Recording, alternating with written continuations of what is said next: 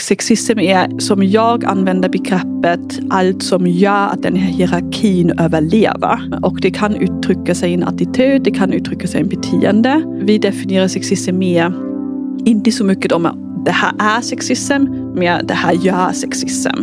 Den stöder den här hierarkin. Ja, och det kan ske på väldigt många olika sätt. Ja, sexism kan ju se ut på väldigt många olika sätt. Och just ordet sexism är ju något vi slänger oss med och ofta stannar ju också vid de där traditionella sexistiska kommentarerna som vi hör ibland. Men vad säger egentligen forskningen? Hur ger den sig uttryck och vilka effekter har den? Det här är ett sjukt intressant och komplext ämne. Och eftersom vi vet att kunskap är makt och grunden i att förändra så är det också enormt viktigt. Därför är jag så glad att Miriam, som är forskare, ville gästa podden. Och vet ni? När vi hade spelat in i en timme så insåg jag att vi kommer inte hinna avhandla allt inom ramen för ett poddavsnitt. Så istället för att göra ett enormt långt sånt så bestämde vi mitt under inspelningen att Miriam skulle komma tillbaka en gång till för fortsatta samtal. Så det här det är del ett där vi kartlägger olika typer av sexism ur ett forskningsperspektiv. Och nästa vecka kommer ett avsnitt där vi pratar om hur man kan hantera det. Och innan vi drar igång avsnittet så ska jag precis som vanligt tacka fantastiska Excitec som ju sponsrar podden. Jag vill också påminna om att köpa biljetter till den fantastiska galan den 18 november. Där vi ska fira poddens årsdag. Jag kallar det för Fannys förebilder gala version. Och som ni vet som tidigare så går ju alla biljettintäkter till Unison som jobbar för ett jämställt samhälle fritt från våld. Så kika in på beskrivningen i det här avsnittet så att du inte missar dina biljetter för de har faktiskt gått som smör och det finns inte så många kvar. Så passa på. Men nu, kära lyssnare, precis som vanligt, rätta till lurarna och dra upp volymen. För här kommer ett avsnitt med Miriam Sinter.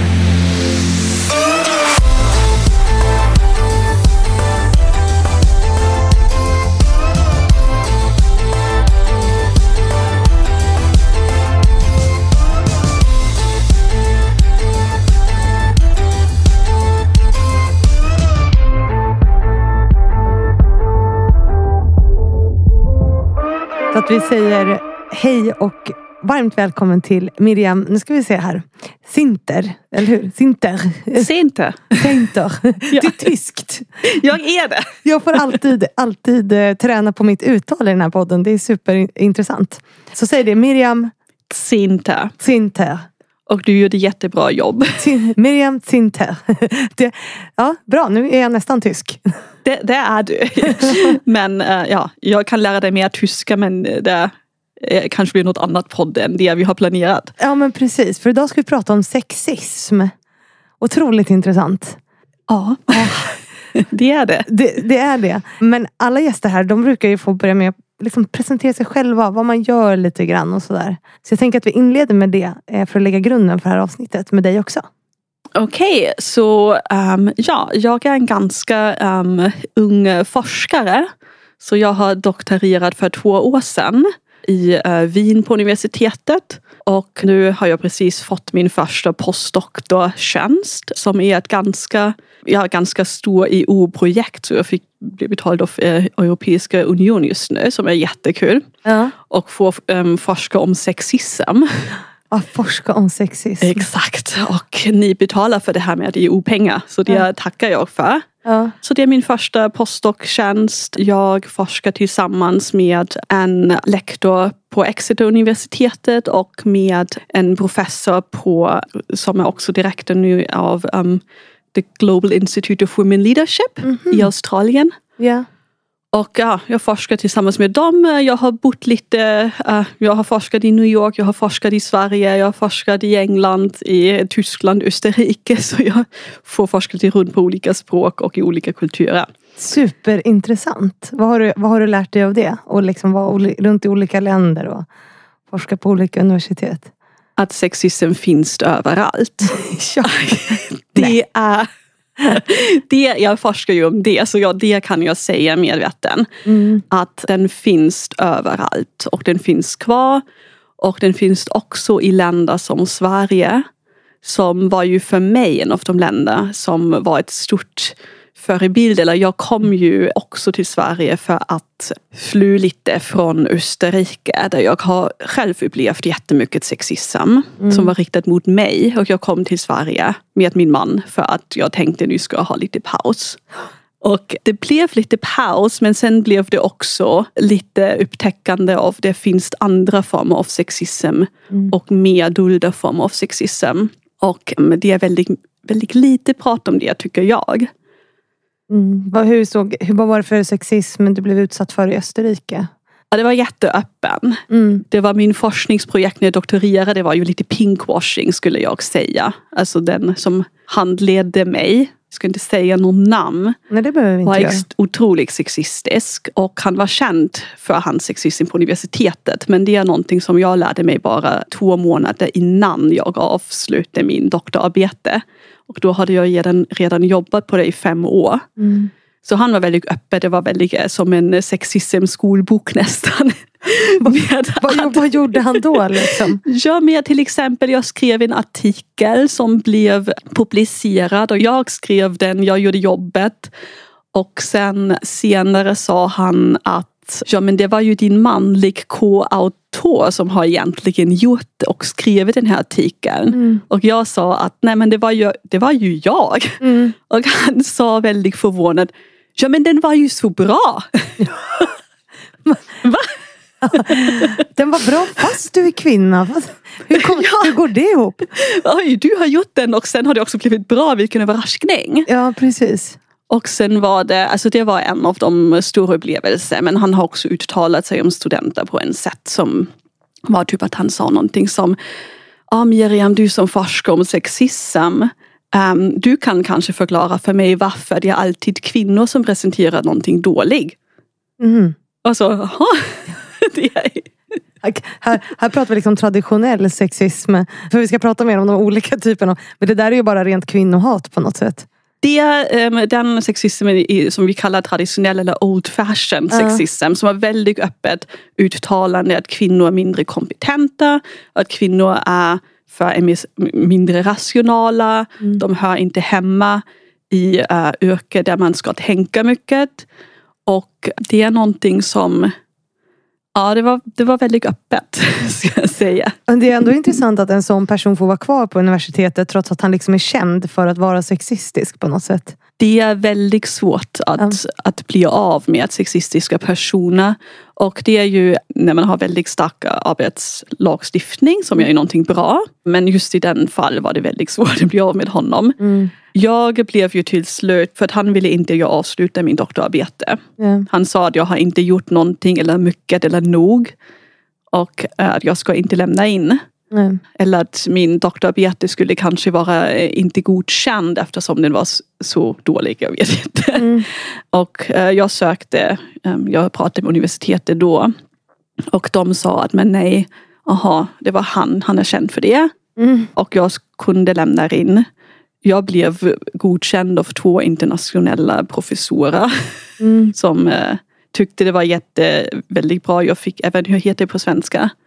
När man blir godkänd med ett jättebra betyg typ. Mm. Ja, MVG eller ja. Ja, det spelar inget roll men det var inget problem överhuvudtaget. Det var hans hjärnspöke, det var inte bra. Nej. Och universitetet förbjöd honom att komma till min disputation.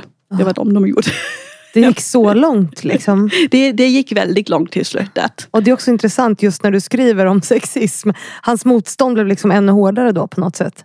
Också. Alltså när det handlar om sexism och han då inte godkänner det. Alltså det måste ju varit någon typ av motstånd mot det du gjorde. Jag tycker, och det tycker jag varför jag berättade, det var ett jättebra exempel, att han uppfattade sig själv inte som sexist. Nej. Han uppfattade sig själv som en person som var väldigt stödande av kvinnor. Mm. Och att han sa att det här temat är väldigt viktigt och jag ska stödja dig. Jag vill att du blir framgångsrik med det här.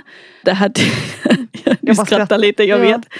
Och han ville verkligen vara, han var ingen ond person. Han ville verkligen egentligen vara en stötande person. Mm. Men varje gång jag tog upp temat eller presenterade bara min forskning och min resultat så var det bara ett jättestarkt, väldigt emotionellt, väldigt irrationellt motstånd och han kunde bara inte tro på mina resultat. Han kunde inte tro på det som jag hittade passade in i bilden. Mm. Och det är ju det som är lite trist med det för att han ville vara en bra stödjande person men var det inte alls. Nej. Och kunde inte eller hade inte mod att titta lite närmare till sig själv. Och det han sa faktiskt och det han uttryckte. Mm. Och det, alltså det som jag ska också säga var att jag har ju haft tur att jag, jag gick till New York och träffade en kvinnlig professor som var otroligt stödjande och hon var ju den som uppmärksammade mig på det här. Mm. Att hon sa att nej, det, det här är inte du Miriam. Det är, jag har forskat om det här i 50 år. Det här är inte du. Nej. Det är hans problem. Mm. Så hon var otroligt stödjande. Det var egentligen den som jag får tacka för min nu startande akademisk karriär om man vill säga så. Mm. Och det, ibland behöver vi ju kanske framförallt kvinnor som stöttar oss, men också män. Men det ligger ju någon form av motstånd där hos vissa. Det här, den här internaliserade sexismen som vi ska prata Mm. mer om också. Att den finns där omedvetet på något sätt hos alla. Eller hur? Det är ju det. Alltså jag har ju undervisat nu em, ganska mycket om sexism och hundratals studenter om det här.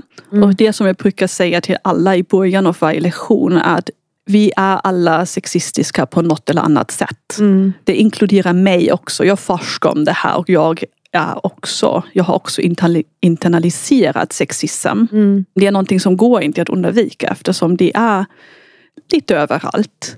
Och det är viktigt att se det och våga titta och bli bättre. Annars så. Annars, ja, och, det- och jag tror ju mycket på det också, att rikta strålkastarljuset mot sig själv. Och reflektera över hur man är en del av att liksom upprätthålla det här. För det är en del av den struktur vi lever i på något sätt. Och vi ska prata mer om sexism och vad det är. Men jag är lite nyfiken på liksom varför, eller hur kom det sig att du ens började forska om sexism? Alltså vad, vad var det som väckte ditt intresse för just det ämnet?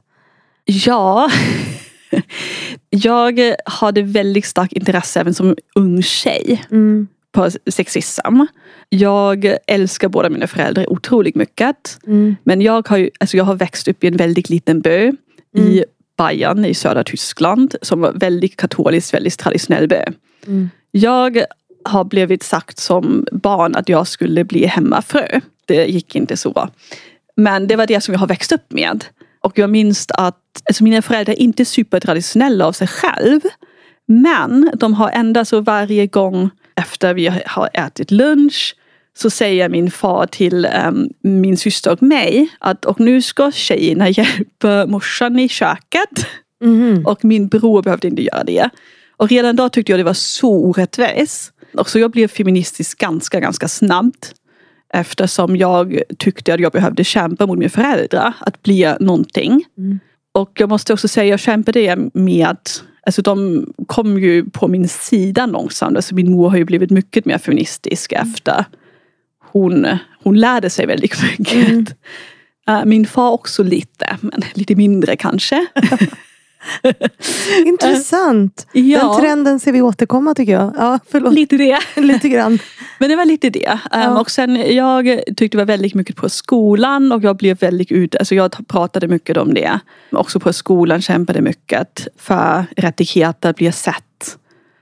Och sen när jag började plugga psykologi då hade vi alltså eh, psykologistudier i Österrike ganska brett. Alltså vi läser alla olika Mm. ämnen. Mm. Och så började jag läsa socialpsykologi och arbets och organisationspsykologi. Och så började jag läsa em, artiklar av en kvinnlig professor. Madeleine Heilman heter hon som är, väldigt, som är den som jag var senare i New York. Men jag började läsa hennes artiklar Mm. eh, när jag var i, ja, 25 sånt när jag pluggade. Och jag tyckte det var så spännande. Jag tyckte det förklarade så mycket av min egen uppväxt. Vad jag upplevde, vad jag hade observerat. Och eh, så kom jag in på temat och blev mer och mer intresserad av det. Och sen skrev jag min masterarbete om sexism. Och eh, tänkte då att jag ska också skriva en doktorarbete om det här. Och jag ska alltså verkligen alltså nästan staka den här kvinnliga professorn tills jag får forska med henne. Ja. Det var exakt det jag gjorde. Ja. Målmedveten då? Målmedveten, men det var inte riktigt tydligt. Jag bara skrev lite mails då och då och träffade henne. Um, och hon var jätte, alltså hon var jättetrevlig. Alltså en sällsyn um, blandning av otroligt kompetent och otroligt trevlig. Och då, jag vet inte, blev bara så intresserad av hela temat och när jag började också sen forska om det och sen uppleva mer och mer medan jag forskar om det så hade jag väldigt många bara frågor som, ah, det här skulle utforskas lite mer, det här behöver vi svara på, vad berodde varför sa han så här? Varför gjorde han det? Eller också hon, det var ju också kvinnor som jag har träffat som var väldigt sexistiska. Det måste man också säga. Mm. Att det är inte... Det är inte bara män som är sexistiska. Nej, nej verkligen inte. Men vad är, det här är också en fråga från min sponsor Excitec, alltså vad är sexism? För det är ett ord som vi slänger oss med väldigt mycket. Du är sexistisk. är Så här, kan du inte bara säga, vad, vad är det? Ja, det är inte så lätt. det är, nej, visst är det inte så lätt som man tror. nej, egentligen. nej, men det är en väldigt intressant fråga. Ja. Det, alltså det verkar vara lätt. Vi verkar alla ha en uppfattning av vad sexism är och vi har en känsla för vad det innebär. Men att en riktig um, definition är verkligen inte någon i forskningsvärlden är överens. Det, alltså de definitioner som hjälper mig är den som, um, det var det Council of Europe som har släppt den första internationell um, ja, godkänd definition. Som säger det typ i allt, allt beteende, alla bilder, um, alla interaktioner som kan vara typ i sociala medier, alltså offline eller online. Som alla praktiker som syftar på att värdera en person eller en grupp av personer mindre på grunden av deras kön eller könsidentitet. Mm. Så de har någonting som väldigt, alltså det är väldigt praktiskt, deras definition. Det är beteende, det är bilder, det är um, sexuella trakasserier, diskriminering um, som syftar på att en person eller en grupp av personer har en ekonomisk skada, ekonomisk nackdel eller en fysisk eller psykologisk skada, nackdel. Um, och um, Amer alltså den American Psychological Association, de definierar mer i attityder, alltså att sexism är en attityd som stiftar på att en grupp av människor har högre status Mm. och är mer värdig på grund av deras uh, sex eller gender. Manlig överordning, som vi kallar det. Exakt, alltså, ja, ja det är lite, jag anser sexism lite som en hierarki. Ja. Alltså det män står över kvinnor. Men inte bara över kvinnor, också över icke-binära personer, över transpersoner som är alltså genusminoriteter. Som är också blir sett som mindre värdiga än en cisman. Mm. Och sexism är som jag använder begreppet allt som gör att den här hierarkin överlever. Mm. Och det kan uttrycka sig i en attityd, det kan uttrycka sig i en beteende. Alltså, vi definierar sexism mer, inte så mycket om att det här är sexism, men det här gör sexism. Den stöder den här hierarkin. Ja, Och det kan ske på väldigt, väldigt, väldigt många olika sätt. Och ganska ofta, tyckte jag du var inne på, omedvetet. Alltså att vi har Mm. det alla inbyggt. På något sätt. Eh, sexism är ju, som du, du är sexistisk ibland, jag är också det ibland. Mm. Det är väl mer en medvetenhetsfråga att man kan komma på sig själv när man är sexistisk, tänker jag. Ja, alltså det är ju och det är någonting som socialpsykologer forskar mycket om. Ja. Att uh, omedvetna attityder och omedvetna stereotyper. Mm. Och det, är- alltså det är otroligt svårt. Vi har alla dem. Mm. Och vi, är, ja, vi kanske inte ens vet ibland. Kan vi behöver andra personer som eh, pekar ut det för oss ibland. Och vissa former av sexism är ju mer, alltså, mer öppna mer, do- och vissa är mer dolda, mer omedvetna. Mm. Men ska vi gå in lite i de olika formerna eller ska jag förklara tänk, jag tänker lite? att vi ska göra det. Ja. Eh, För jag tänkte så här, för nu ska ju du skriva, eller du har skrivit ett kapitel i en bok. Skriver du den tillsammans med den här forskaren? Eller? Ja, den skrev jag tillsammans med, um, med Michelle Ryans. Hon, är, um, hon är nuvarande um, director av den här um, Global Institute of Women Leadership. Ja, ja, ja, okej. ja. Och den var ju, alltså jag vet inte om det är så intressant. Men Jo, det är ju superintressant. Okej. Så den, den var ju grundad av Julia Gillard. Eh, Som var, um, hon var en premiärminister i Australien. Jag tror många som lyssnar har sett hennes det här talet som du Ex- skickade till mig eh, från, eh, jag tror också jag har delat det någon gång på Instagram. Ja, hon har, hon har gjort ett tal i det var 9 oktober 2012. Mm. Där hon blev attackerad, alltså hon har ju blivit utsatt för jättemycket sexism under hennes tid som premiärminister. Ja, för det offentliga livet är det också mycket värre. Ja. Ja, jätte, alltså som, också som kvinnliga politiker, som Mm. en kvinna som har en maktposition. Men vi kan komma in på, på det Mm. när vi pratar om de olika former av sexism. Så hon har blivit utsatt jättemycket för olika former av sexism. Mm. Och sen um, blev hon anklagad av en manlig um, politiker att hon har varit sexistisk. Och hon gjorde ett tal, ett väldigt spontant tal, det var inte planerat. Mm. Där hon pekade ut alla sexistiska um, saker den här personen eller minister har gjort mot henne. Och um, den här talet blev så mycket jag vet um, nämnt till en av de mest viktigaste um, moment på social media de senaste tio år i Australien. Och för att fira det på något sätt eh, kommer hon nu släppa en bok i eh, oktober Mm. som handlar om, um, om misogyni och sexism och hur den ser ut idag. Och där Michelle som jag forskar med mycket och jag tillsammans skriver den här bokkapiteln som kommer också släppas i den här boken som är Mm. jättespännande. Ja, det är superhäftigt. Och jag har ju läst det här kapitlet. Och där har ni ju studerat sexism utifrån ett social, vad säger man, socialpsykologiskt perspektiv. Säger jag, säger jag rätt då? Ja men absolut. Ja. Och, vad, och vad innebär det att liksom studera sexism ur ett socialpsykologiskt perspektiv? Alltså socialpsykologi forskar mycket om kontext. Mm. Så att det är inte, alltså det är vi, vi skaffar en miljö som vi skaffar tillsammans Mm. och personer interagerar i det här miljöet och blir påverkade av det miljöet och påverkar miljöet också. Men em, det är typ en, en, en gruppperspektiv. Så vi, tycker, vi, vi kollar inte så mycket på vad gör den här individ och vad gör den här, är det här en sexist eller inte. Vi gör mer, okej, vad skaffar den här kontext? Och eh, Och varför ville ni göra ur det perspektivet? Eh, Varför var det, eller liksom viktigt? jag tror det är lite som, eh, som en socialpsykolog, um, som jag är ju med allt mitt hjärta på något sätt, Mm. tror jag att kontext har oftast mer ansvar än individ. Mm. Att alla individer, alltså visst finns det en viss del individuell ansvar. Men um, jag tycker att kontext och socialområdet är, bestämmer mycket mer vad man kan eller kan inte göra. Mm. Och jag tror mycket på det att om vi vill förändra någonting att vi ska inte börja med att individer. Vi kan börja med det efter så det kan ju vara empowering om vi kan börja med oss själva till exempel. Men på ett stort sätt skulle jag vilja se en förändring i den sociala samhället i kontexten som är större än individer tillsammans och kan bli större än det tycker jag. Mm. Mm. Så därför ja, utforskar vi för socialpsykologiskt. För vi blir alla en del av den Ja. miljö vi befinner oss i på något sätt. Eller hur? Absolut, alltså ja. Det är det som formar oss. Men, men sen i, de här, i det här kapitlet, då har ju du nu kartlagt olika typer av sexism. Som jag tänker att vi ska gå, gå igenom lite grann. För att det var superintressant att läsa om. Jag känner igen mig i vissa och sen är vissa vanligare än andra och sådär. Eh, Så jag tänker att vi börjar med det, för vi pratade lite om traditionell sexism, eller hur?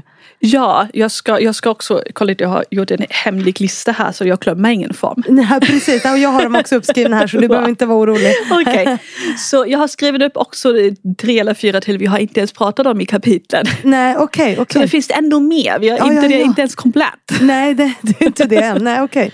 Så, men det som vi de mesta tänker på när vi tänker på sexism är traditionell sexism eller old fashion sexism. Mm. Och det är ja, ganska enkelt sagt att man tror att eh, kvinnor och män ska ha olika roll, eh, sociala roller i samhället. Så att ehm, ja, män ska gå och jobba, de ska tjäna pengar, de ska ha ledarskapspositioner och styra ehm, näringsliv och politiken och landet. Medan kvinnor de ska kanske vara hemma och ta hand om barnen. Mm. De ska ha mer ansvar för ja, det hemmalivet, det sociala livet hemma. Um, så det är traditionell sexism. Och det är liksom lite biologiskt, eller? Hur, vad har man för syn på det? Ja, alltså den grundas ju i en um, idé som vi kallar för gender essentialism. Ja. Så att man anser att um, män och kvinnor persongrupp, ja, Ja. två sorter exakt Ja. som är helt annorlunda som Mm. har båda olika biologiska uppdrag. Mm. Och eh, män har den uppdrag att försörja familjen och kvinnor har uppdraget att eh, Ta hand om. ta hand om barnen. Mm.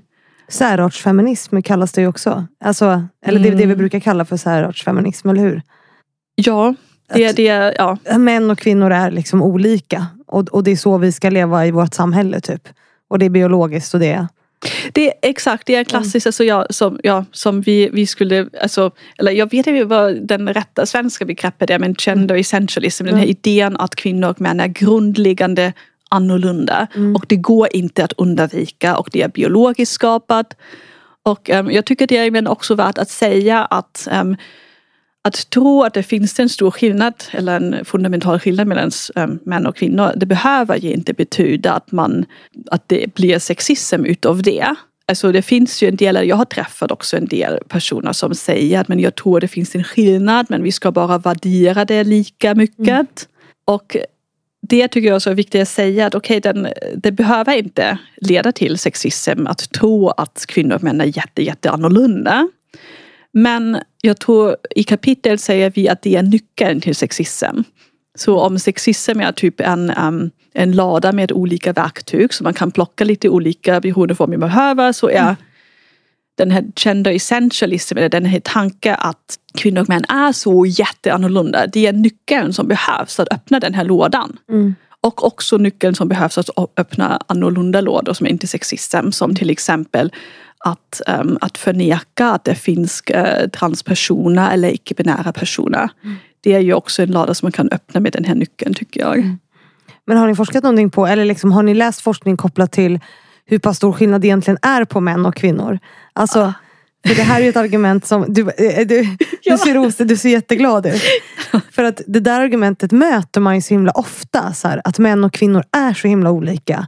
Och min bild, alltså, om jag ska dela den, är ju att det från början egentligen inte är det men att det är ju något som skapas i det här socialpsykologiska. Liksom, att det Mm. blir skillnad. För på, på långa loppet, ja då blir det ju skillnad på män och kvinnor för att vi liksom Mm. sätts i ett fack. Eller har jag fel? Nej, alltså vi delar ju bilden här. Ja.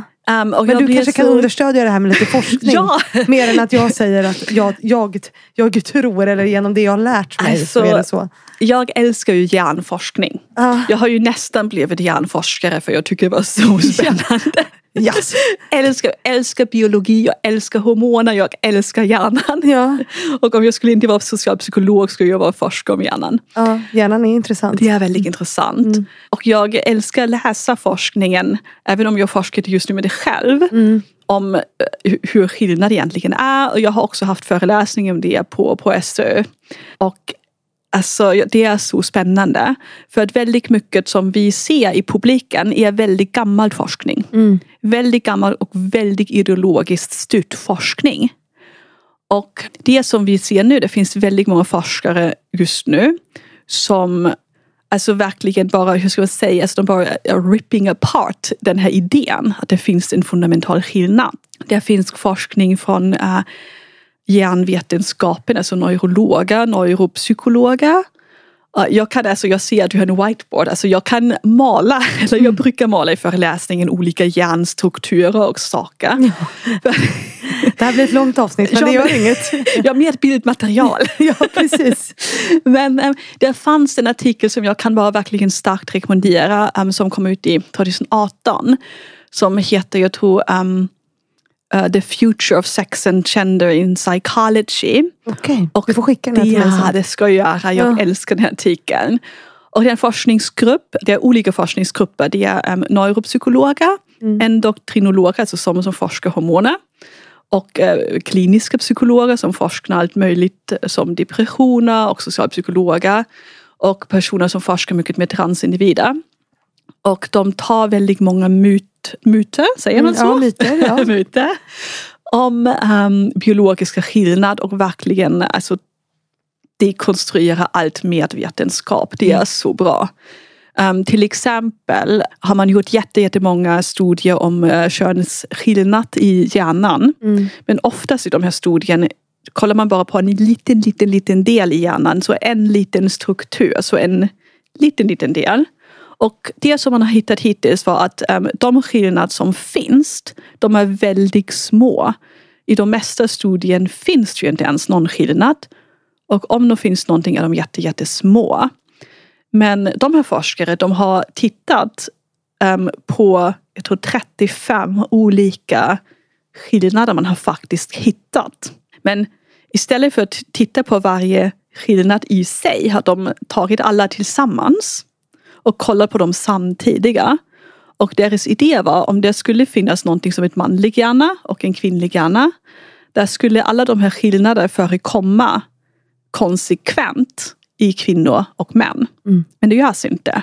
Om man kollar på alla de här könsskillnaderna tillsammans så hittar man att um, de absolut majoriteten av människor har det som de kallar för mosaikhjärnor. Okay. Så deras uh, hjärnor är mosaika av saker som man har tidigare trott är manliga eller kvinnliga. Det här är ju superintressant. Kan vi prata mer om det? ja, det kan Nej, vi göra. därför Det att- är jättefint. Nej, men därför det du säger, det, alltså det, det är ju ingen större... Alltså vad, är, vad är det för... Du sa fem skillnader, eller har jag fel? Du sa att det fanns fem skillnader. Nej, det fanns, alltså just det, det finns det väldigt mycket forskning ute. Ja. Men de här um, forskare de har um, kollat på 35 Ja, förlåt. 35. 35 hjärnstrukturer, det är så abstrakt begrepp. Men Ja. det, är ju, alltså man, Det blir är ju väldigt abstrakt. Så, ja, det- och det var de 35 strukturer där forskningen hittills har hittat de största skillnaderna. Mm. Alltså de har verkligen inte ens kollat på allt de som har hittat ingen skillnad. De har verkligen tagit de som var, det här är det jättestor skillnad som har hittat tidigare. Och vad kan det vara för exempel då? Oj gud. Ja, du, ja. Det, Det kan finns- vara någonting, till exempel det man hittar ibland skillnad är, vad är det, en föreställningsförmågan för typ tredimensionala platser någonting Mm. sånt. Så jag måste också säga, det är ju abstrakt eftersom man sällan skär upp en hjärna och kollar in. Men man alltid tar ju bara en, alltså som em, magnetresonansbild, alltså man ser ju bara det här ljusar lite och det här ljusar lite starkare. typ. Mm. Alltså man kollar egentligen bara på ljus, hur starkt det ljusar på någonting i hjärnan. Mm. Och då när man kollar alltså på de 35 strukturer samtidigt, det, säg, det ser man att det är bara typ 1 till 10 procent av alla hjärnor som är konsekvent det är konsekvent det som har hittats hittills som manlig löser upp. Och när man är en man med könet Ja. eller um, när man är en, alltså, har kvinnlig kön att det är typ bara en till 10 procent som visar bara så kallade kvinnliga hjärnstrukturer. De absolut majoriteten visar både och. För den, det, den biologiska skillnaden är väl typ att eh, män kan kasta bollar längre, att de är lite fysiskt starka. Alltså de har ju andra fysiska ersättningar. Eller eh, ersättningar, fysiska förutsättningar. Men, men i övrigt så, jag tänker vi pratar ju om att så här, kvinnor är mer omvårdande och kvinnor är mer hit och dit och inte intresserade av teknik. Och, alltså, och många skyller ju det på, på biologi liksom. Och att hjärnan är konstruerad på det sättet alltså det, vi måste ju också göra skillnad mellan psykologiska skillnad Ja. och fysiologiska skillnad. För att psykologiska skillnad har man hittat väldigt liten. Mm. Och ehm, vi ser ju också psykologiskt att i, um, i länder som är mer jämställda att vissa skillnader bara försvinner. Mm. Och det tyder ju väldigt tydligt på att det är samhället och inte biologin. Annars skulle de vara kvar. Superintressant. Det är jätteintressant. Um, jag skulle säga någonting som jag tycker är jätteintressant. Um, det är också, man har ju, alltså finns det en um, forskningsområde som heter social endokrinologi. Så det är en socialpsykologisk perspektiv av hormonstudier. Mm. Och det säger, um, har man sett hittills att social miljö förändrar hormoner. Mm. Den påverkar våra hormonlevel. Och det är någonting som man, för att man alltid tror att man har bara hormoner och sen styr de en och sen påverkar de kanske vad man vill bli eller vad man vill inte bli eller göra. Men man har hittat att um, faktiskt det vi gör påverkar, alltså och vårt samhälle påverkar hormonlevels. Mm. Och det är jättespännande. Alltså till exempel om, alltså oberoende av könet, om man gör en sport som är ganska aggressivt som kickboxing så stiger testosteronlevel. Hos kvinnor också. Hos kvinnor också. Mm. Det Superintressant. är jätteintressant. Ja. Så att ehm, det kan vara så, eller det är en hypotes man, man utforskar just nu mer och mer. Att hur vi fostrar upp barn styr delvis Mm. hur deras hormonlevel beter sig senare. Och sen, alltså, jag kan bara starkt rekommendera att läsa böcker från Cordelia Fine. Mm. Hon är mycket duktigare än jag att förklara allt det här. Hon har skrivit en bok som heter Testosteron Rex som bara handlar om testosteron och alla myter som finns omkring det. Hon är, hon är neuropsykolog. Så hon, hon skriver mycket om det och hon skriver, har också skrivit en bok som heter Good, uh, eh, Gender Illusions. The real science behind sex differences. Uh, den är otroligt bra, jag bara rekommenderar den till alla. Alltså, eh, Cornelia Fine. Cod- Cordelia Fine. Cordelia Fine. Mm. Så skriv upp det alla som lyssnar nu. Cordelia Fine och vad- säg Gender Delusions. Gender Delusions och The real science behind sex and gender. Och Testosteron Rex. ja, bra. Då Jättebra. skriver vi upp den så får folk läsa. Ja men absolut, de kan förklara det. Alltså hon kan förklara det ännu mycket bättre Ja. än jag. Ja, det är bra. Det Men jag tyckte du gjorde ett bra jobb. Jag försöker. Men det är på något sätt de här biologiska, för vi ska ta oss vidare till, till sexismen och liksom de olika typerna av sexism. Och det här är ju på något sätt det som det traditionell sexism grundar sig i. Alltså att det är skillnad på män och kvinnor och män står över kvinnor. Liksom. Det, bara för att jag fick in det, alltså Cordelia Fine har ju också, jag har skrivit ner den, den Ja. har jag inte nämnt i kapiteln. Um, och vi har inte börjat utforska den så riktigt mycket än. Men hon har ju definierat en så kallad, vad hon kallar um, neurosexism. Vad sa du nu? Neurosexism. Neuro? Ja, alltså det är specifikt att man tror att kvinnor och män har olika hjärnor. Okej. ja. Det och grundar traditionell sexism på det. Mm. Att man säger det att det är, kvinnor de har bara olika hjärnor, det är just därför. Mm. De, de är som de är, det är varför vi är inte jämställda än, det är varför vi kan inte göra mer än vi var, har gjort redan, det är varför vi kommer inte vidare eller bla bla bla. Det, är- för det är det som är problemet. Mm. Ja. Och sen kommer vi vidare till något som heter fientlig sexism, eller hur? Eller ja, är, ni skriver ju, boken är ju på engelska, jag har översatt det till svenska till fientlig sexism. det är jättebra att du har gjort det. Jag vet inte hur jag ska göra det. Nej, jag, jag har stöttat dig där. Bra, tack. Och vem, va, vad- hur uttrycker fientlig sexism sig? Alltså fientlig sexism, det är ju en del av det som vi kallar för ambivalent sexism. Så Mm. Det är en sexism som är också väldigt öppet. Mm. Och som är oftast riktat mot um, icke-traditionella kvinnor. Eller um, väldigt, alltså kvinnor som, som strävar efter makt. Uh, kvinnliga politiker till exempel. Kan du ge något exempel på hur den ger sig uttryck mot kvinnliga politiker? För det tror jag är något som folk kan relatera till eller se enkelt. Absolut. Alltså till exempel att Hillary Clinton har ju varit en bra exempel. Mm. Som hon blev ju kallad för typ bitch and witch Mm. under alltså presidenttävlingen, vad heter det? Ja, presidentvalet. Valet. Det är också en tävling. Alltså, på något sätt. Ja. Så att man alltså verkligen jag- det det uttry- uttrycker sig också väldigt mycket i hat mot eh, kvinnor som är i publika medien. Alltså det finns ju um, oftast tyvärr att folk eh, tror att de ska hota kvinnor att våldta dem när de pratar publikt. Alltså sådana jätte, jätte hemska, hatfulla kommentar mo- riktat mot kvinnor, framförallt de som engagerar sig på ett feministiskt sätt och um, lyfter jämställdhetsfrågor. I bokkapiteln, alltså jag tror, alltså där, där pekar vi ut sexism som har hänt specifikt mot um, Julia Gillard och um, det var ju, alltså hon har ju blivit kallad för uh, man bitch. Mm. Hon har blivit kallad för alltså, väldigt många olika äckliga saker. Alltså, det är väldigt, de är jätteöppna för olämpningar. Mm. Ja. Det, det är också kvinnor som liksom strider för jämställdhet på något sätt som blir utsatta för det här, eller hur? Det är oftast det riktar sig mot dem eftersom meningen med fientlig sexism är ju att tystna kvinnor. Mm. att, tystna, alltså att tystna de kvinnor som beger sig ut och pratar om jämställdhet. Så att skrämma bort dem att, um, att göra det. Men också att skrämma bort kvinnor som kanske inte gör det eller inte gör det än.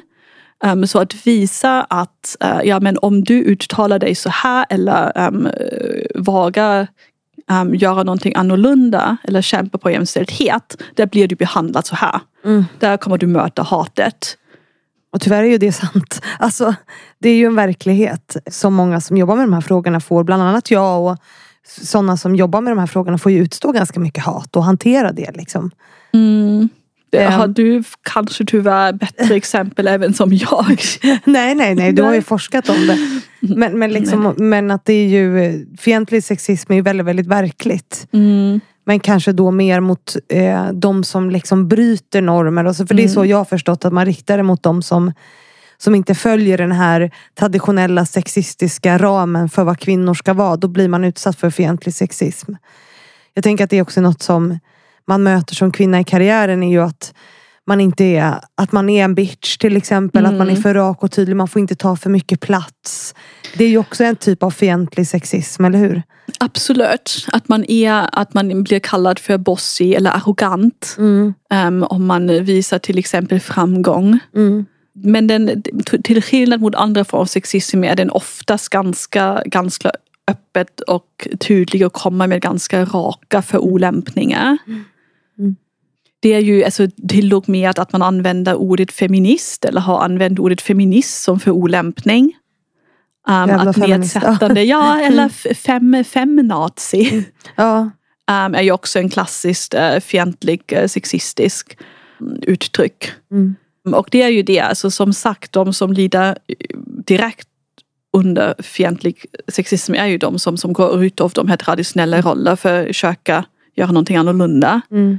Men det tystnar ju också de som, som gör inte det för att de vågar inte. Mm. Och det är det som är så, så farligt med det. Det är ett sätt att upprätthålla strukturen. Mm. Och sen så kommer vi vidare för då har vi de här två som är lite mer arga sexister på något sätt. Eller för, förstå, inte alltid medvetna. Eh, och det är både män och kvinnor som är det, ska vi understryka här. Men det gör de mer aggressiva typer av sexism, eller hur? Sen kommer vi in på välvillig sexism som jag kallar det. Men det heter benevolent Ja, benevolent sexism. Benevolent sexism. Ja. Men, men välvillig översatte jag det till. Eh, vilket är en, som jag tycker, eh, eller som jag tycker, min upplevelse av det är att det här är en väldigt vanlig typ av sexism. Som vi ser mycket i näringslivet bland annat skulle jag vilja påstå. Det är typ motstycken mot fientlig sexism. Ja. Så feministiska och icke-traditionella kvinnor möts med fientlig sexism.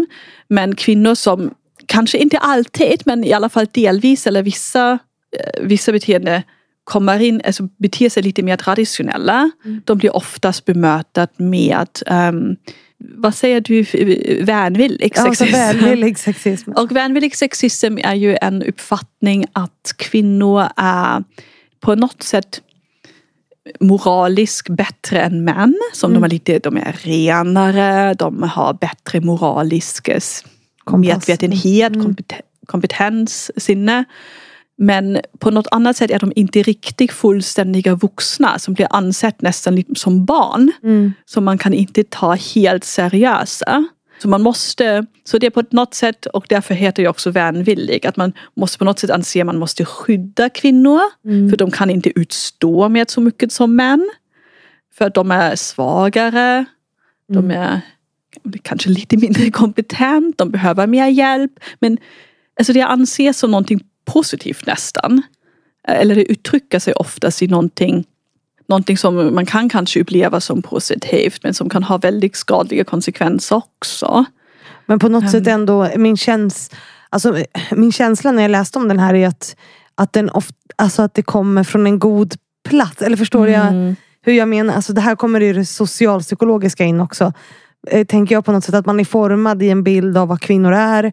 Och så, så vill man väl men det blir fel. Eller har jag, har jag fel? Nej, du har helt rätt. Ja. Alltså, det är oftast, um, och, eh, alltså, det kommer ju oftast från en plats som är väldigt, uh, jag vill stödja, jag vill hjälpa, jag vill um, jag vill eh, ta över grejer som är jobbiga för dig. Mm. Och jag har ju alltså också upplevt jättemycket också från eh, män och kvinnor som jag tycker vä- väldigt mycket om. Mm. Som bara som en, alltså när man till, alltså en exempel när man går runt och man bär någonting som är alltså verkligen skitlätt.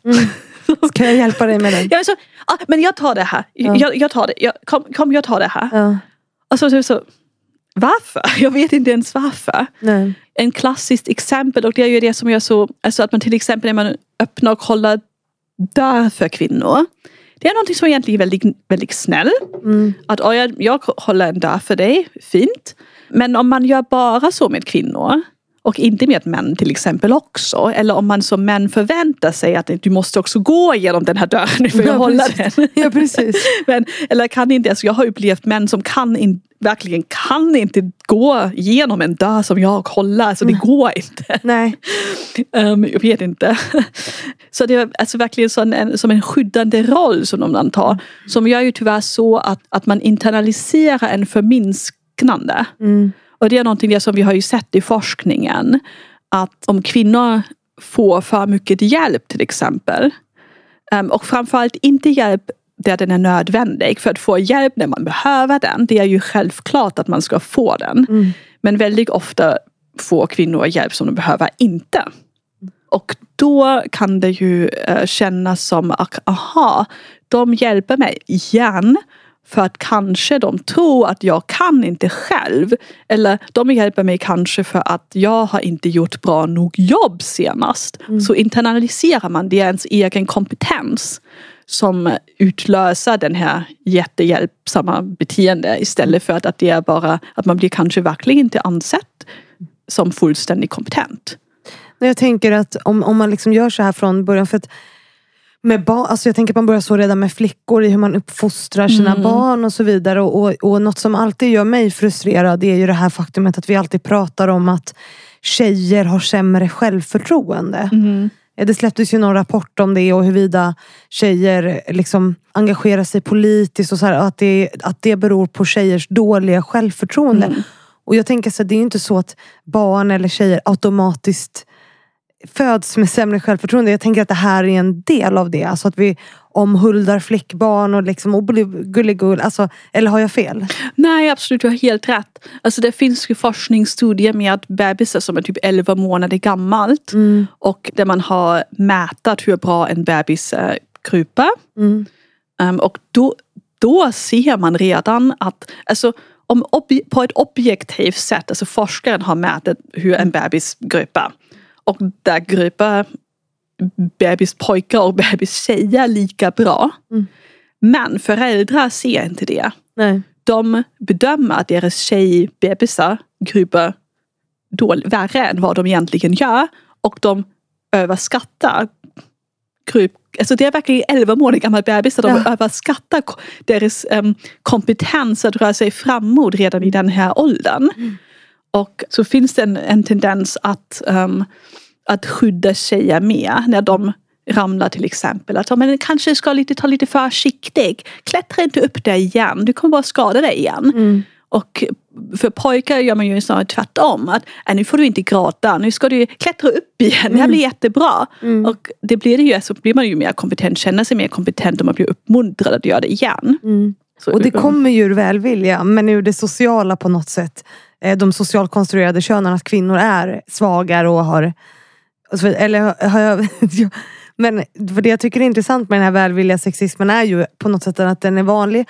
Att den kommer ur en, en välvilja, alltså att man vill väl men det blir ju otroligt fel. Man vill väl men man blir väldigt, väldigt fel som ni säger. Ja. Det finns ju också forskning om att alltså, den välvilliga sexism, när man påträffar det på arbetsplatsen, kvinnor själv kan ju uppleva det som väldigt trevlig. Mm. Och säga men ja, det är jättetrevligt. Jag blir bemött väldigt trevlig. Och det är någonting som, em, som kvinnor och män som har den här typen av, eller visar typen av sexism, att de upplever som trevligare. Mm. Men samtidigt har man också hittat att just de här personerna som visar den form av sexism ger, min, alltså, ger mindre utmanande uppgifter till kvinnor. Mm. Och man behöver ju utmanande uppgifter för att utveckla sig vidare och för att få en karriär och få göra någonting Mm. som man kan visa att man kan någonting. Och det är ju verkligen fel. Ja, för det har man ju ofta så här, när kvinnor kommer in på mansdominerade arbetsplatser. Att det blir så här, och välkommen och det blir så himla omhuldad bara för att det är en kvinna på något sätt. Och det är ju bara ett sätt att förstärka. Även om det kommer ur en god avsikt på något sätt.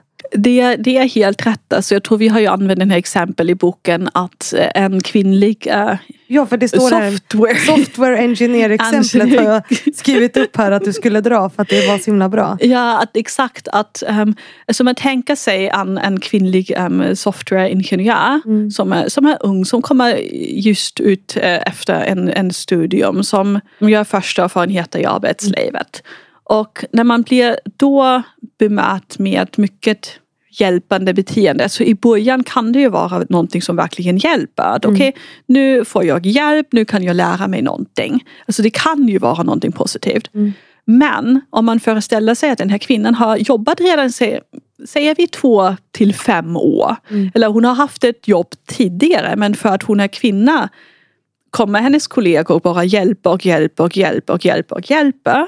Då, och det är någonting som forskning har visat, kan ju uppstå tanken att okej, de hjälper mig för att jag gör inte bra nog jobb. För att jag behöver hjälp. De hjälper inte för att de ser inte vad jag kan, de hjälper för att jag behöver hjälp.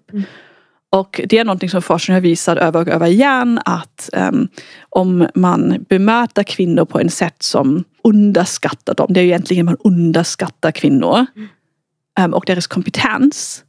Att de börjar tvivla på deras kompetens, att de börjar tvivla och får lite så tankekarusell. Att, jaha men oj, kan jag inte? Oj, ha, okej. Och det kan ju också dessutom göra att man gör faktiskt ett sämre jobb eftersom man är så upptagen med att tänka att man kanske inte kan. Alltså det, blir, det, det förstärks på något sätt hela tiden. Ja. Det förstärks på hela tiden um, och det är nå- någonting som vi också sett att till exempel eh, kvinnor som är i en romantisk relation med partners, manliga partner, som visar mycket välvillig sexism, de har tydligt värre självförtroende än kvinnor som är i en romantisk relation med män som visar inte så mycket välvillig sexism. Ja. Så det säger ju väldigt mycket. Och det finns ingen forskning om det än så länge. Men jag Kan inte du göra det så kan vi spela in ett poddavsnitt Kanske det. Om jag, något kan, år. jag kan tänka mig verkligen att det är samma för barn. Ja. Alltså tjejer och eh, pojkar. Och, då, och så tar vi oss vidare till nästa. Det här kommer bli ett lång, längre avsnitt än vad det brukar bli. Eh, men jag tycker att det gör inget för det här är så sjukt intressant. Och jag vet att mina lyssnare också tycker det. Vi kommer vidare till nästa sexism som då är i mina anteckningar modern sexism. Just det, modern sexism. Och hur är det att vara modern sexist? Och för vad jag tolkar det som så är det här ett liksom svar på att vi blir mer jämställda. Eller har jag fel?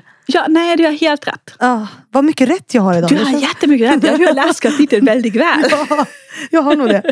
Jag tyckte det var så intressant. Så, ja. Ehm, Så modern sexism är ett svar på en ökt um, jämställdhet. Ja. Så traditionell sexism och fientlig och välvillig sexism de handlar mycket om kvinnliga egenskaper. Kvinnor är så här, de, de är, jag vet inte, de är mer uh, ja, Omvårdande. De, är Omvårdande, mer, de, exakt. de ska ta hand om sina barn. men, och, eh, men mindre vuxna, mindre intelligenta, mindre, mindre kompetenta. kompetenta och så vidare. Exakt. Lite sämre Och- helt enkelt. Lite sämre helt Ja. enkelt, exakt. Men kanske lite renare och um, moraliskt bättre, vi vet. Ja. Som kommer med dubbelstandards, men vi ska inte ens gå in med det här. Nej, nej då, då får vi sitta här i flera timmar. Vi får spela in ett till avsnitt helt enkelt. Um, modern sexism och någon annan form av sexism som Believe in Sex and Shift som vi kan också prata om senare. Det är två typer av sexism som är lite som är ett svar som handlar inte så mycket om kvinnor, deras egenskaper, men om, um, om status quo av jämställdhet. Så modern sexism är definierat som att man um, förnekar att det finns ojämställdhet, heter det så här. Man förnekar att, att det är ojämställt. Eller? Ja, man förnekar det finns um, diskriminering på grunden av kön och genus kvar. Mm. Men se, alltså, moderna sexister skulle säga att men nu för tiden är ju kvinnor och män jämställda. Nu för tiden har kvinnor och män lika eh, bra chanser att bli mm. någonting. Och det man gör ju det med är att man pratar inte om kvinnor och deras förmåga per se. Men om man kollar på olika siffror och de finns ju verkligen um, otroligt många där ute. Så jag blir helt ur, jag kan inte ens alla nu. Nej. Men vi vet att till exempel um, när man eh, ser på hela världen, typ bara 8 eh, kvinnliga toppmanager av de här topp 500 organisationerna, jag vet inte vad de heter, de topp 500 ja. är kvinnliga um, CEOs. Vi vet att i i Europa, också fortfarande i Sverige, att eh, kvinnor är mindre, alltså inte så ofta i ledarskapspositioner. Nej, jag har för mig att jag läste nyligen att det är väl, snittet är väl 8 procent över Europa någonstans. Tror jag, kvinnliga ledare, kvinnor i ledande positioner. Har jag för mig att Sverige ligger på 7,8 eller något. Ja, de, där pratar vi säkert så top leadership ja, mm, positions. Mm. Det finns ju lite också olika att, mm. alltså det är också olika vilken typ av ledarskapsroller kvinnor och män har. Jag tror det här var vd-kvinnor. Ja, vd-kvinnor är väldigt, väldigt, väldigt få. Alltså mm. långt alltså under 10 procent. Och Sverige ligger under Europasnittet i alla fall vet jag. Mm. Okej, okay, men, det, ja, men det är jättebra. jag kan också en del siffror. ja, jag, som sagt, jag kan en del siffror men jag kan långt från ja. alla för det är så många man blir så ur av det. Men de förändras egentligen väldigt lite så man mm. skulle kanske egentligen kolla upp ja. en gång och sen. Så, men, men vi ser att diskriminering finns kvar. Vi ser olika rapporter att kvinnor oftare är utsatta för sexuella trakasserier på jobbet. Mm. De tjänar mindre än män även om de gör exakt samma jobb. Um, och väldigt mycket mindre. Jag har för mig att, uh, jag vet inte exakt nummer för Sverige men jag tror um, i Europa är det typ 23 procent mindre efter skatt. Mm. Vi vet att alltså, allt som har att göra med våld, alltså alla de här, alla de här delarna, att kvinnor är mer drabbade än män. Mm. Och när man säger då att det finns inte kvar vad man säger egentligen då är att det är någonting med att kvinnor, att de har inte så mycket framgång. Mm. Det finns lika många möjligheter. Det finns, alltså, de, alltså modern sexism innebär det. Att det finns lika många möjligheter, det finns lika bra chanser. Kvinnor borde bara göra Um, typ ta lite mer plats eller skaffa lite mer skinn på näsan. Exakt. Ja. lite... Det har vi pratat om här förut. Det, är det låter lite... bekant. ja. Det är lite som den här uh, lite uh, Sandy Sandberg, du gör feminism, så lean in. Uh. Bara uh, våga göra. Mm. Och uh, det är ju någonting som som egentligen säger att om du skulle bara göra så skulle du kunna göra det men du gör inte och därför blir det inte jämställt. Så det skyddar kvinnor att det är inte är jämställt. Mm. Och, och, samtidigt alltså, innebär ju också att man, vi måste inte göra mer. Nej. Det är nu kvinnors jobb mm. att sköta det här. Och det som ofta blir är ju också att man uppmanar kvinnor att ta mer plats på männens villkor. Och på, då, på det sättet också upprätthåller man ju den här strukturen. Jag tänker att det ingår också i modern sexism. Alltså att man säger ta mer plats eller skaffa mer skinn på näsan. Ja, men vad är det egentligen? Är det att jag ska bli mer som en man? För det är ju min upplevelse av det i alla fall. Mm. Eller har jag, har jag fel nu? Nej, fortfarande inte. Nej. det, det, är ju, um, ja, men det är ju lite så. Och det finns ju väldigt många organisationer som gör kurser som mm. att, styrka, alltså att styrka kvinnor. Säger mm. att nu ska du prata uh, mer platstagande, nu ska mm. du vara mer, ha mer självförtroende och uh, vad som helst allt. Men det skaffar egentligen bara mer press på kvinnor att mm. bete sig på ett visst sätt. Och att anpassa sig till strukturer som man har sett är onyttiga för kvinnor och män. Och alla egentligen. Mm. Alltså vi kallar sig ju um, forskningsvärlden på engelska masculine uh, work culture. Mm. Och vi vet att den är skadlig. Vi vet att det är också män som drivs inte så bra i den. Mm. Men ändå uppmuntrar vi kvinnor att ta över de här mm. sakerna och göra dem också. Jag tänker att det här, i den här sexismen ingår också den här kommentaren som jag ofta får höra och det är så här, men det här är ju inget problem. Som jag skämtade med dig om när du kom mm. hit. Så här, mm. Sverige är ju ett av världens mest jämställda länder. inte det också en del av den moderna sexismen på något sätt? Det är exakt det. Ja, ja. Varför klagar du? Ja. Varför säger du det? Varför har du egentligen en podd om jämställdhet? Ja, det behövs inte längre. Nej. Det skulle vara eh, Alltså att eh, också då förminska din egen upplevelse. Ja. Och eh, ifrågasätta det du upplever och du har upplevt själv. Alltså men det här inbillar du dig. Det kan inte vara sant. Mm. För att jag har aldrig sett sexism. Det har, det, har jag hört väldigt ofta av män. Nej, jag har inte upplevt någonting sånt. Det är Alltså, klart du inte har för att du inte... Ja. ja, det, är, ju- det är ju, det är ju hela jag får ofta, så där säger ingen. Jag gör ju mycket så här sketcher på Instagram där jag vänder på retoriken. Och Mm. Det är ju, eh, nästan alltid män som skriver meddelanden eller ringer. Eller så, här. så där säger ingen. Det där är aldrig hört. Det är ingen som säger så längre. Man bara, ja, fast här, det är inte så att jag sitter här och hittar på. Det här är ju från mina följare som jag får in saker jag får höra. Det är inte så att jag skojar till det för att det är kul. Utan det är ju verkligheten. Det, det, det är ju lite det. Ja. Och ehm, jag minns, nu har jag ett exempel, kom från min handledare igen. Han, har, han gav mig väldigt många exempel. Ja, jag förstår det. Och jag minns en samtal jag har haft med två manliga studenter.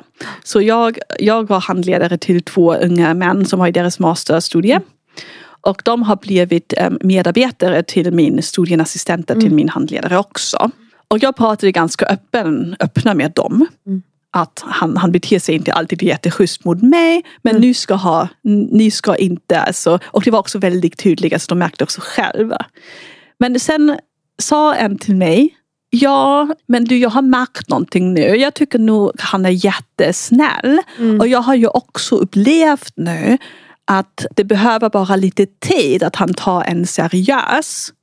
Det, det var ju det att han tog inte mig så seriöst i början. Men sen efter typ tre månader så började han lyssna mer och mer på mig. Och det var ju bara för att jag har visat honom att jag är kompetent. Men det kommer aldrig gå om du är kvinna. Alltså i, i en Ja, sån och, sexist. och det är ju bara det. Så jag tror Ja. om man bara visar att man är riktigt kompetent, där kommer han se det här.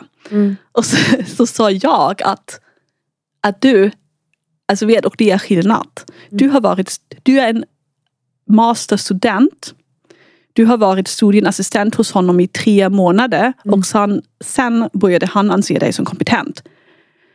Jag, jag doktorerar, jag har forskat med den här temat i fem år och han har inte ens börjat anse mig som kompetent. Nej, för att du är kvinna. Och när han börjar anse mig som när han anser mig som kompetent så ehm, blir han för olämpad på andra sätt. Ja. Alltså, det är ju skillnad. Alltså, det, nej, det är inte jämnt om det tar tre månader för dig och fem år för mig. Nej. Det, Och du har fortfarande inte nått fram. nej! Ja, det är eh, rättvist. Så nu har vi pratat om modern sexism som ger ett svar på, på jämställdhet och, och liksom någon form av förnekelse över att eh, ojämställdhet existerar.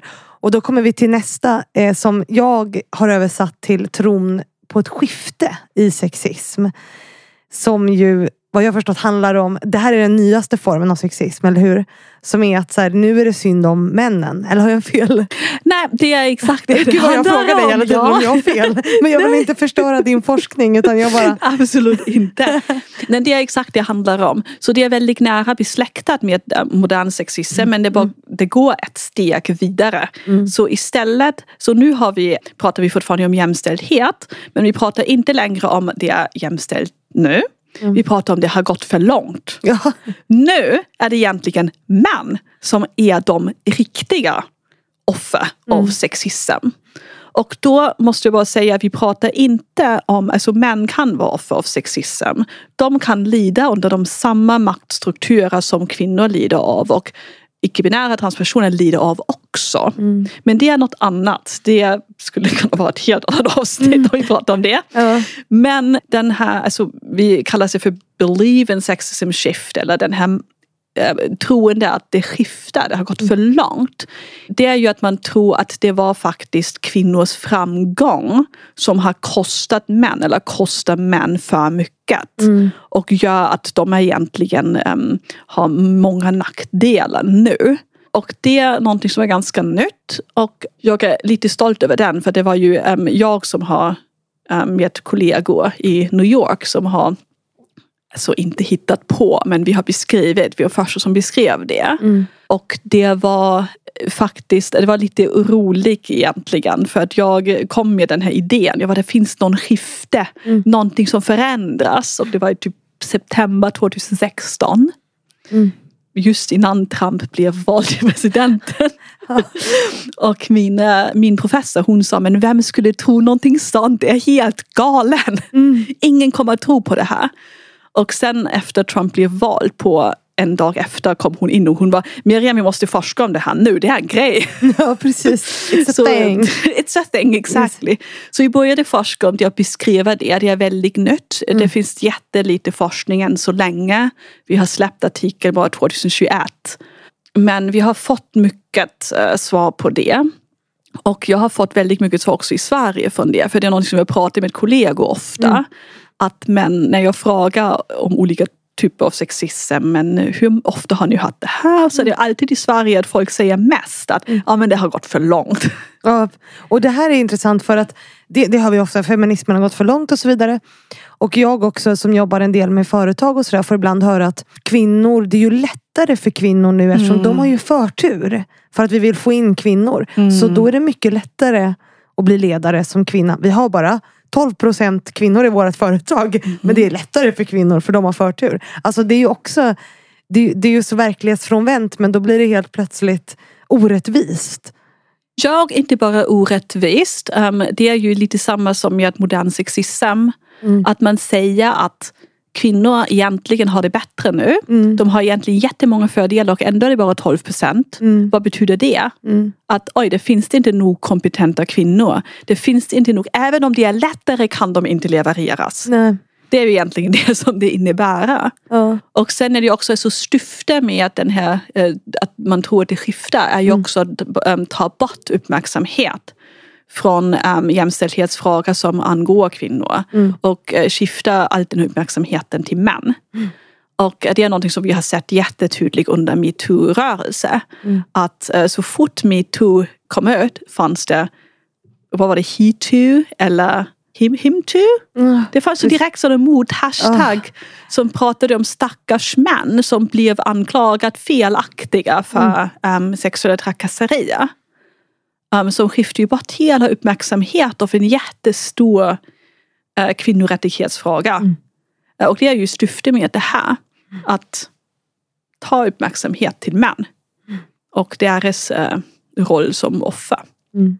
Och nu, nu har ju vi faktiskt spelat in väldigt länge. Mm. En det här så har avslutat i allt avsnittet men vi har faktiskt spelat in en timme och elva minuter. Och haft ett sjukt intressant samtal. Och till er som lyssnar nu så men att jag och Miriam bestämde att vi ses snart igen och spelar in fortsättningen på det här. För nu har vi kartlagt sexism, eh, vilka olika typer av sexism mm. det finns, hur den ger sig uttryck. Lite av effekterna eh, av det. Men sen så vill ju jag också eh, prata om hur hanterar vi det här. Så att jag och Miriam bestämde nu i live att vi ska ses nästa vecka igen och spela in ett avsnitt som vi då kan släppa nästa söndag för att följa upp det här. För att jag är ju lösningsorienterad och vill inte bara fastna i att sexism finns utan jag vill också prata om hur kan vi hantera det här också och vad är vägen framåt och, och underbygga det på något sätt med forskning och att det är det jag hoppas vi kan göra när vi spelar i nästa avsnitt för de som lyssnar som nu har lyssnat väldigt länge. Vad tror du om det Miriam? Jag tycker det är en jättebra idé. för då kan vi bottna i det och inte stressa ja. oss igenom den delen. Eh, så att lyssnarna får en paus nu, smälta det här och sen nästa vecka så kommer en uppföljning. Det gör jag väldigt gärna. Det låter så, jättebra. Ja, så då säger vi, det blev en konstig avslutning, men jag tänker att annars kommer vi fortsätta prata hundra år till. Jag, jag, jag, jag har sagt att jag kan prata mycket om sexism, jag skrivit det från början. Ja, men jag, jag tror det är ett otroligt intressant och viktigt ämne uh -huh. eh, som jag vill liksom eh, fortsätta att följa upp eh, på något sätt. Så att vi gör så att vi avslutar det här avsnittet nu och så spelar vi in ett till eh, nästa vecka för att följa upp det här.